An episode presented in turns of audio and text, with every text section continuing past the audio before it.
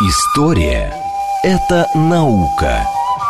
Здесь ставят эксперименты, открывают неизвестные цивилизации, расшифровывают тексты погибших народов. Историческая программа Михаила Родина «Прошлое». Еще вчера мы этого не знали – еще раз добрый день, это программа «Прошлое». Мы здесь рассказываем о новостях исторической науки. Меня зовут Михаил Родин. А, совершенно недавно, где-то по осени, мы в журнале «Прошлое» несколько аж статей посвятили, несколько материалов, скажем так. Мы делали даже большое видео доклада про новые находки в кургане под названием Девица-5, в захоронении Девица-5, а, которая в очередной раз подняла вопрос о существовании амазонок в Скифии. А, там было найдено аж четыре погребения, где было четыре женщины, все были вооруженные и очень опасные. И это как бы всколыхнуло опять эту тему. И вот опять у нас приходят новые интересные новости о об амазонках, о скифах, о ранних скифах, но на этот раз мы говорим про Тыву. У нас сейчас на связи старший научный сотрудник отдела археологии Центральной Азии и Кавказа Института истории материальной культуры РАН Килуновская Марина Евгеньевна. Добрый день. Добрый день. А, насколько я понимаю, а, то, что у вас там случилось, новость заключается в том, что а, где-то я даже такое название видел, а, мальчик оказался девочкой. Да, то есть да, да. было какое-то погребение, которое нашли очень давно, в 88 году, если мне память не изменяет, и вот теперь да. генетики позволили по-другому на него посмотреть. Расскажите об этом вообще, что это за погребение, а, что там было и чем оно интересно? А, это было найдено нами погребение на территории Республики Тыва, в центральной Туве, на берегу Енисея. Э, это было захоронение э, ребенка, подростка, э, в деревянной колоде. Это из единого ствола лиственницы была выдолблена такая как бы корыта, да, колода, в которой был погребен вот этот вот подросток. Она была закрыта крышкой, тоже из той, той же лиственницы положена, поставлена каменный ящик, который был перекрыт очень плотно каменными плитами. Когда мы это все подняли, мы увидели очень хорошо сохранившееся человеческое тело, э, у которого сохранилось э, черты лица практически, там ухо, бородавка на щеке, да, э, прекрасно сохранилась одежда. И самое главное еще, что это сохранилось предметы вооружения – это, То кстати, есть, важно. Вы... Это мы сейчас говорим да. о естественной мумификации, то, что редко вообще в археологии да. происходит. Мы да. можем... А, это восьмой или какой там век до нашей эры? Это а. восьмой-седьмой век до нашей эры. То есть самое вот, и у нас, время. И у нас благодаря mm-hmm. вот уникальным ситу... Э, уникальной ситуации, в которую попало конкретно это погребение, сохранилось очень много органики, чего вообще обычно не бывает. То есть мы можем да. на одежду видеть, да, да, э, кожу и так далее. Угу. Да, и самое главное, это предметы вооружения сделаны из дерева. Э, у нашего этого подростка, пока мы так назовем, да. э, лежал значит, колчан со стрелами, колчан сделанный из кожи оленя, э, стрелы были сделаны из, э, часть стрел из лиственницы, э, часть стрел из э, березы, э, лук полностью сохранившийся, что очень редко бывает. Скифских луков найдено крайне мало на территории вообще России. Э, кроме того, это был, значит, э, чекан, то есть боевой топор, тоже полностью сохранившийся на древке с э, бронзовым наконечником.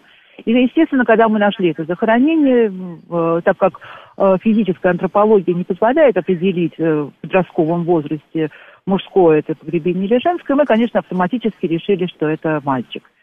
И в нашей статье, в первой, которая была опубликована э, в бюллетене ЮНЕСКО, мы так и назвали там могильник Саракбулон и описывали это погребение как погребение мальчика. А, но э, потом наша наука шагнула далеко вперед, мы э, стали сотрудничать с генетиками, которые смогли более точно определить по хромосомам, да, по различным этим анализам, естественно, научным, что это погребение было женское. То есть это погребение девочки вот, э, подросткового возраста, там где-то около 80 лет, э, и при ней вот было вот этот вот э, комплект вооружений, что стало, конечно, новостью для нас и для науки в целом. Так, хорошо. А вот скажите, вообще, в принципе, женские погребения с оружием в этот э, период, в этом месте в Тыве, да, э, встречаются скифские? Потому что у нас здесь где-то вот там на Среднем Дону, да, мы говорили о раскопках Гуляева, он говорит как о, ну, вполне естественные вещи об этом. Что там происходит? Безусловно, э, там э, на Среднем Дону это более характерно, особенно для сарматов, для сарматских погребений, а потом для савроматских это характерно, захоронения уже амазонок женские. У нас это крайне редко встречалось. Это было в знаменитом кургане Аджан-2, в котором было найдено два было одно захоронение, в котором было два погребенных мужчина и женщина, и у мужчины, и у женщины э, был э, комплект вооружения. Но не такой вот полный, как у нашей Амазонки. То есть у нее был э, боевой меч Акинак, ну, то, у царицы как бы, да, а вот э, такого набора, чтобы колчан со стрелами, боевой топор, чекан, такого не было. Угу. А вот тут, опять же, мне интересно, я возвращаюсь к тому, о чем говорил Валерий Иванович Гуляев. Он говорил вот что. Раньше вообще, в принципе, то есть, когда встречали, ну, и вы рассказываете про ту же логику, да, встречали вооруженное погребение человека вооруженного, сразу его автоматически записывали в, в мужчины. И то есть, если в доспехах, значит мужчина. Вот. А, а потом антропо... они стали в каждую экспедицию возить с собой антрополога. Вот, а, да. они более подробно начали изучать костяки, причем не только череп, но и посткраниальный, как говорят археологи, скелет. Вот, да. и, э, и стали появляться вот женщины вооруженные в, в большом да. количестве. Да. Может ли быть Я так? Что... У нас такая же ситуация может да. быть, потому что как бы такого полного э, анализа, такого генетического анализа у нас, конечно, не проводилось. Мы только сейчас начинаем очень тесно работать с генетиками. У нас большая программа и с Курчатовским институтом, и с Институтом генетики московским. Вот мы как бы сейчас начинаем работать, и думаю, что нас ожидает много сюрпризов еще. То есть вы будете, э, я напоминаю, мы сейчас говорим о раскопках 88 -го года, то есть да, пере, да. Э, удалось пере, э, как, интерпретировать да, вот да, да, старые да. раскопки. То есть и, и, будет, и вы планируете и дальше и другие тоже находки как-то а, Ну, дело в том, что я в Республике Тыва провожу раскопки уже 40 лет, я начинала еще в, в же сама в подростковом возрасте этим заниматься, и каждый год нам приносят все время новые-новые открытия, мы раскапываем новые могилы. Я сейчас нахожусь как раз на раскопках на берегу Енисея, и мы раскапываем интереснейший могильник эпохи Хунна. А, ну это более поздняя, получается, эпоха. Ну да, ну, да, хорошо, давайте тогда со скифами. Правильно ли я понимаю, что да. э, это, м, как, грубо говоря, что нам вообще, вот, ну, мы просто, оп, э, выяснил, что это вооруженная женщина, что нам дает это э, открытие, в принципе, о понимании общества того времени, что мы знаем вообще, в принципе, это же ранний скифский период, самый еще ранний, то есть когда они еще даже не докатились сюда, до Европы. Ну да, э, это, конечно, э, большое открытие, потому что это особое отношение к женщине – особый статус женщины, который мы можем определить вот по вот этим нашим захоронениям.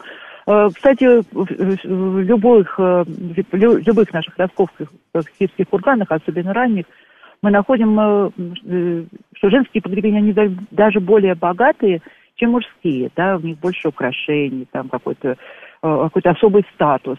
И мужские захоронения очень часто ограблены, то есть 90% а женские вот иногда не трогали. Вот, э, какое-то определенное отношение к женщине. И э, вот для понимания социальной структуры, да, вот какой-то статусной структуры общества, э, стратификации общества, это очень важное открытие. Угу. То есть получается, а то, что вот как раз мы здесь встречаем у нас уже в европейской части, то, что поздний скифский да. такой период, это все именно оттуда берет свои корни, и мы можем говорить о том, что это ну, изначально присуще скифской культуре, да? Я думаю, что да, это, видимо, изначально присуще скифской культуре, но э, ведь мы же находимся как бы в центре формирования, то есть в центральноазиатском очаге как бы формирования скифской культуры, и, конечно, здесь происходило какое-то становление каких-то обычаев, традиций. А. Хорошо. Давайте тогда поговорим о ваших э, современных раскопках. Э, чем сейчас э, вы занимаетесь и расскажите вот про то, что вы копаете сейчас. Уникальный могильник эпохи Хонну, это грунтовое захоронение. И опять же можем здесь говорить об особом статусе женщин. Мы находим здесь захоронение женщин, которые снабжены очень красивыми украшениями пояса. В основном это пояс это ста- самая статусная вещь в, в утваре, да, и в инвентаре кочевников. Это большие бронзовые пряжки с украшениями, так называемые хунские художественные бронзы. Это э, пряжки, сделанные из каменного угля, что очень тоже интересно, гагата, да, такой гагатовые пряжки, э, с гравировками, с э, пульсацией полудрагоценными камнями. И в то же время находим мужские захоронения, в которых э, очень бедный, в общем-то, инвентарь, очень мало каких-то украшений. Э, ну, и предметов вооружения, кстати, встречается крайне редко они. То есть какой-то эти хунны здесь у нас были не очень воинственным народом, либо они не клали оружие в погребение. Это неожиданно совершенно, да? да? Ну, да, в том смысле, да, что хуну для нас это как раз вот э, и есть воплощение воинственности, да. Да, для нас это, конечно, очень, тоже было открытие на этом могильнике, что, э, ну, изредка они кладут э, несколько наконечников стрел. Или накладки на лук, да, у хунну были такой замечательный сложный составной лук, так называемый хунский лук, э, и стрелы со свистульками. Вот в одном погребении стрела со свистулькой, нескольких погребениях есть вот накладки на лук, причем луков самих нету, то есть их клали отдельно. Просто вот эти накладки а какой-то мечи, там, да, которые характерны для э, гуннов, допустим, да, захоронения гуннов, мечи, там, копья. Вот этого мы абсолютно здесь не видим. Это интересно. Здесь, видимо, какая-то была фактория, какая-то провинция именно Хунну, э, и они э, шли из э, Монголии, шли в, э, в Южную Сибирь, э, двигались как-то вот э, на север, они шли вот именно через территорию Тувы, где мы сейчас находимся, и отсюда уже попадали в Мусинскую котловину и, и дальше.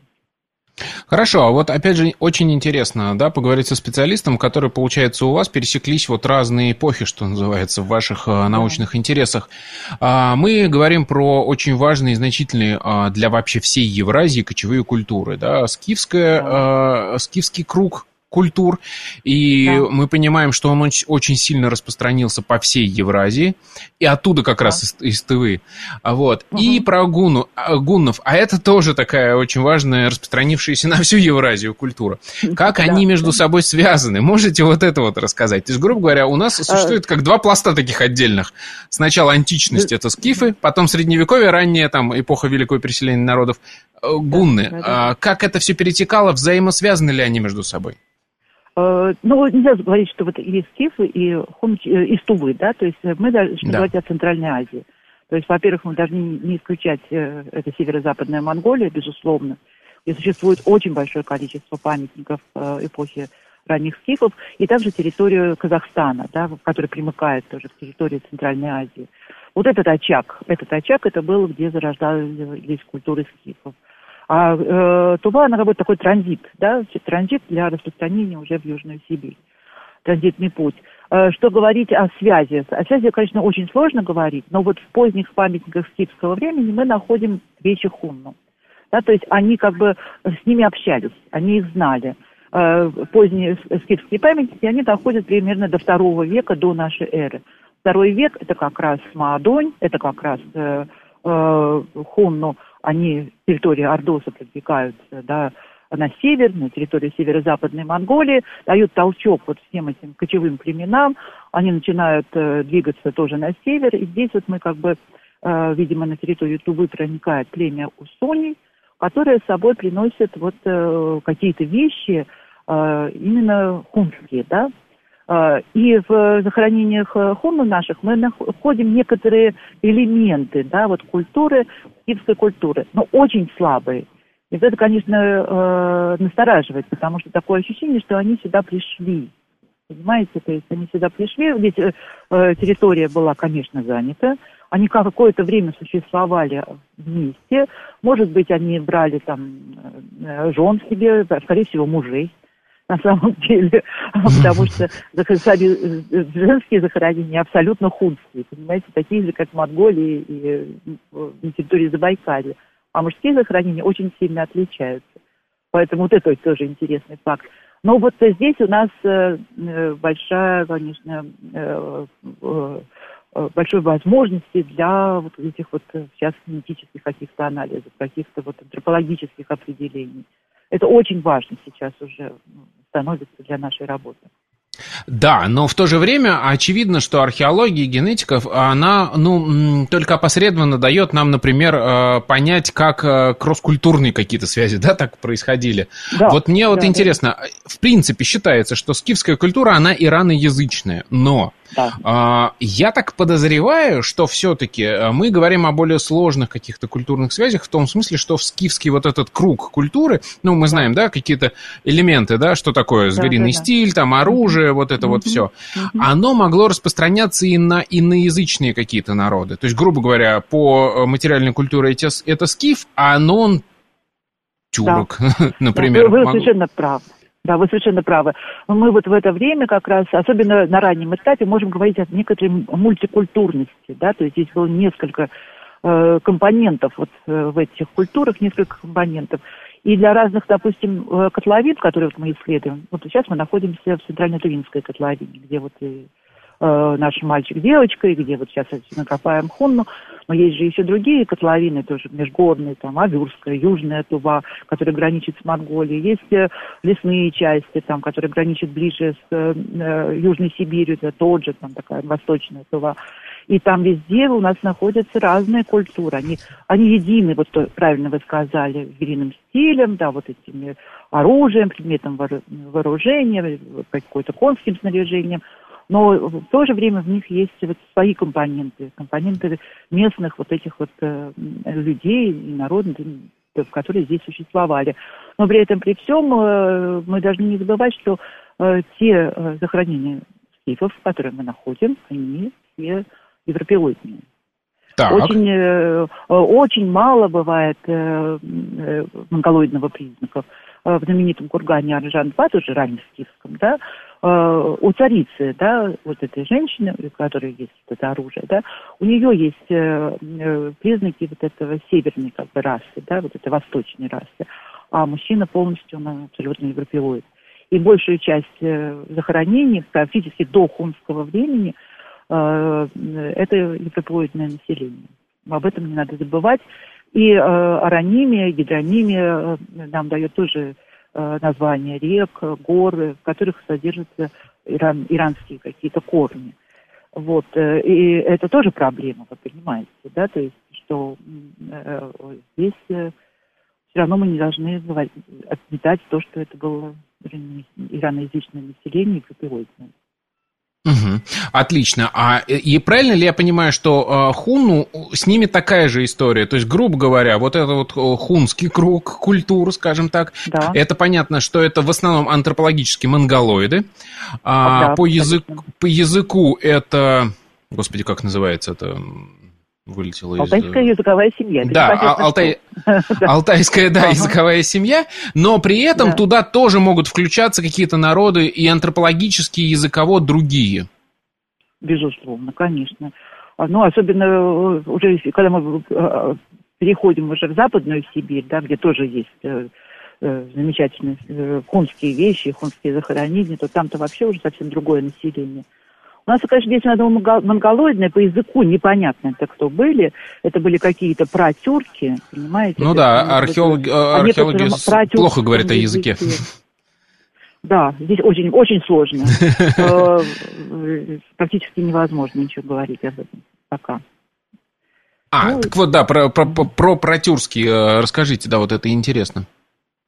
Э, ну, есть какие-то наметки, есть какие-то надписи, которые мы встречаем да, на вещах в основном.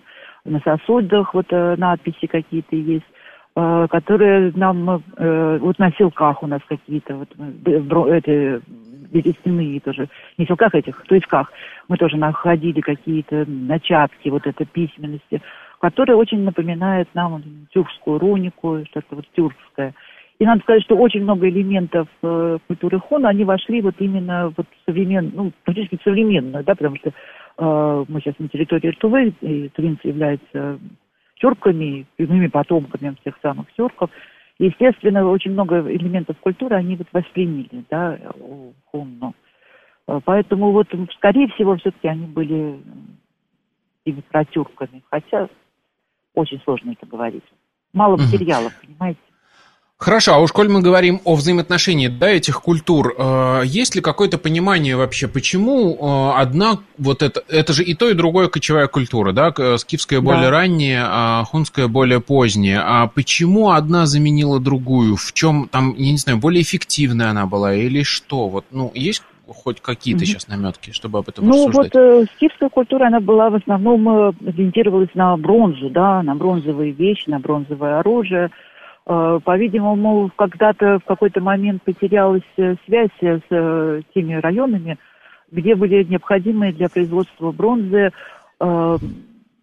компоненты, да, олово, свинец, бронза это это, меди, олова, свинца, цинка, каких-то этих редкоземельных металлов.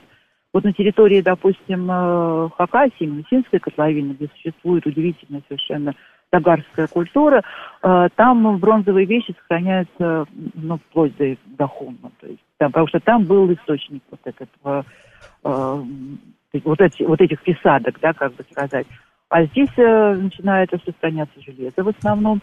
Железо скифы не очень-то умели делать видимо, у них не было так развита технология э, производства железа. Э, у Хонну они были, конечно, э, как сказать, железнорудцами, железнознатцами. То есть это народ, который занимался, в общем-то, производством железа. И на границе э, Китайской империи, где были хунну, они занимались производством железа в основном. То есть вот такой как бы технологический тоже момент тоже нельзя не учитывать. Э, мне так кажется. То есть они, у них было более совершенное оружие, у них была более совершенная технология, они занимались земледелием, да, потому что здесь это, это тоже очень важно. То есть у них уже... Хунну вы имеете в виду? Такое, да, хунну. Да, они, в отличие от скифов. Земледелие, да, они были не, очень зависимы уже от поставок, там, допустим, зерна откуда-то там, из Китая или еще откуда-то. То есть э, это было более прогрессивное население, ну, если так можно сказать, да, если ага. чтобы никого не обидеть, да. Э, то есть э, прогресс, конечно, вот технологический, он тоже имел очень большое значение, я так думаю. Так, хорошо. А насколько вот мы можем, ну, я понимаю, что в процентном там отношении или еще как-то а, а, нельзя это выразить. Грубо говоря, а, вот хунну, когда пришли, они совсем выдавили а, вот это ираноязычное индоевропейское население да. с этих территорий, да. или да. все-таки впитали в себя и какое-то есть, э, ну, вот взаимодействие? В очень маленьком проценте впитали они в себя. Они, в основном, они, конечно, его выдавили оно все ушло в Азис, э, среднеазиатские, то есть где мы там знаем как раз этих усуней, э, там Юэджи, ну, в основном-то усунью, то есть они вот э, оттуда переселились. То есть это был какой-то гено... ну, геноцид в кавычках, да, и выдавливание. То есть это физическое да, замещение, да, вот именно людей. Да, да вполне возможно. Угу. Я так, думаю, что а... это могло быть так, потому что, ну, тем более, что они были рядом и с Китаем, и восприняли очень многое от э, культуры, от китайской культуры, где это вполне было возможно. Где переселялись э, целые народы на определенные территории и заставляли их там заниматься тем, чем, в общем-то, они, что нужно было для Китайской империи. Хунны были, я думаю, такие же. Они были высокоорганизованные, конечно. Хорошо, если говорить, вот мы заканчиваем, уже у нас осталось примерно полторы да. минуты, если говорить о, скажем так, скифском проекте, а что сейчас да. самое интересное в ТВ нас ожидает, какие мы, ну, вы планируете э, раскопки угу. и э, какие интересные нас ждут результаты? Мы занимаемся сейчас исследованием, будем заниматься через месяц исследованием на Южной Тувы, то есть непосредственно на границе с Монголией. Там для нас очень интересны памятники, тоже переходные от э, эпохи бронзы к скифскому времени, то есть попытаться найти вот это э, контакт, это э, как бы как произошли, откуда они пришли, эти скифы.